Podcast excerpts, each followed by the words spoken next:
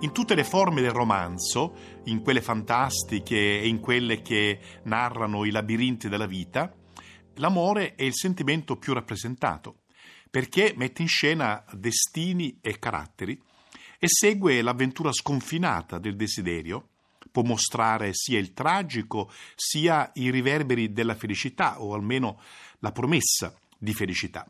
Un grande romanzo d'amore che ha anche un saggio profondo sulle trame enigmatiche dell'esistenza, è Affinità elettive di Goethe, scritto nel 1808. Il titolo appartiene al lessico della chimica e di questo parlano infatti a un certo punto i personaggi. Alcuni elementi materiali si associano senza modificarsi, si mescolano tra di loro, l'acqua col vino ad esempio. Altri invece restano estranei, l'olio per esempio con l'acqua. Altri ancora si attraggono fondendosi e liberando un elemento che prima era proprio. Ogni nuova combinazione implica dunque una separazione. È la storia dei quattro personaggi principali del romanzo, Carlotta, Edoardo, il capitano, Ottilia. Quattro sostanze che si scompongono e cercano una nuova unità. C'è ad apertura la quiete di una coppia che si è ritrovata dopo altre scelte di vita, Carlotta e Edoardo. Intorno la cura dei giardini, quella che i tedeschi chiamano Gartenkust, cura dei giardini, la simmetria e varietà del paesaggio, immagine della serenità interiore, lo sguardo estetico, l'arte dell'abbellimento ambientale.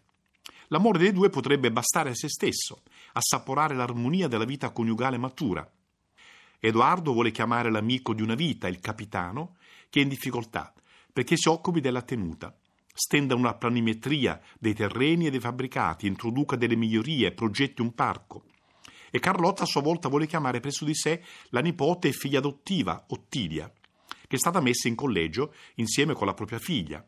Solo che la propria figlia in collegio miete successi, mentre Ottilia è mortificata dalle difficoltà scolastiche per via del carattere riservato pensoso. Così ciascuno dei due coniugi finisce col convocare nel castello l'altra figura. Edoardo il capitano e Carlotta Ottilia. La geometria destinale lentamente si scompone. Il romanzo è il disegno quotidiano di questa scomposizione data dalle due nuove presenze. Il capitano e Ottilia. Dopo le grandi coppie romanzesche, tese verso l'unità, Pole Virginie, Werther e Lotte, ecco una coppia che vanifica la sua unità. L'attrazione di Carlotta per il capitano è sorvegliata, non conosce l'abbandono, pur essendo trepidante. L'attrazione invece di Edoardo per Ottilia si annuncia presto come la modulazione di una fatalità, un accordo angoscioso con il destino. Ottilia è creatura dolcissima, la sua bellezza è colma di stupore e via via in lei il desiderio si apre verso una saggezza riflessiva. Scrive un diario nel quale sembra dare colore e luce ai fili oscuri dell'esistenza. Goethe non descrive di Ottilia il corpo, gli occhi, i capelli, la forma del viso, eppure il lettore sente guizzare un personaggio nella sua vita più profonda, negli interni oscuri del desiderio, della colpa, dell'ansia. Se Carlotta ha la forza serena di chi sa che è cosa vana contrastare il destino, Ottilia ha l'inquieta tensione di chi eh, sa eh, di incrinare con la propria presenza l'armonia che è intorno. Sente Ottilia ad essere figura di un destino. C'è a un certo punto un incontro notturno dei due sposi, Carlotta e Edoardo, un estremo slancio, in cui il desiderio è però dominato per ciascuno dai fantasmi dell'altro, dell'altra. Il presente e l'assente si avvinsero, commenta la voce narrante. Nascerà da quella notte d'amore un bambino, nei cui occhi alcuni vedranno gli occhi non della madre, ma di Ottilia, e nei cui lineamenti vedranno i lineamenti non del padre, ma del capitano. Una fusione che ha tracce delle altrui presenze. La stessa Ottilia, tenendo nelle braccia il bambino durante la cerimonia del battesimo, scorgerà in quegli occhi i suoi stessi occhi. Poi c'è sul lago l'incontro di Edoardo e Ottilia, il bacio, la barca, l'agitata partenza di Ottilia col bimbo che le scivola nelle acque e che non riesce a salvare.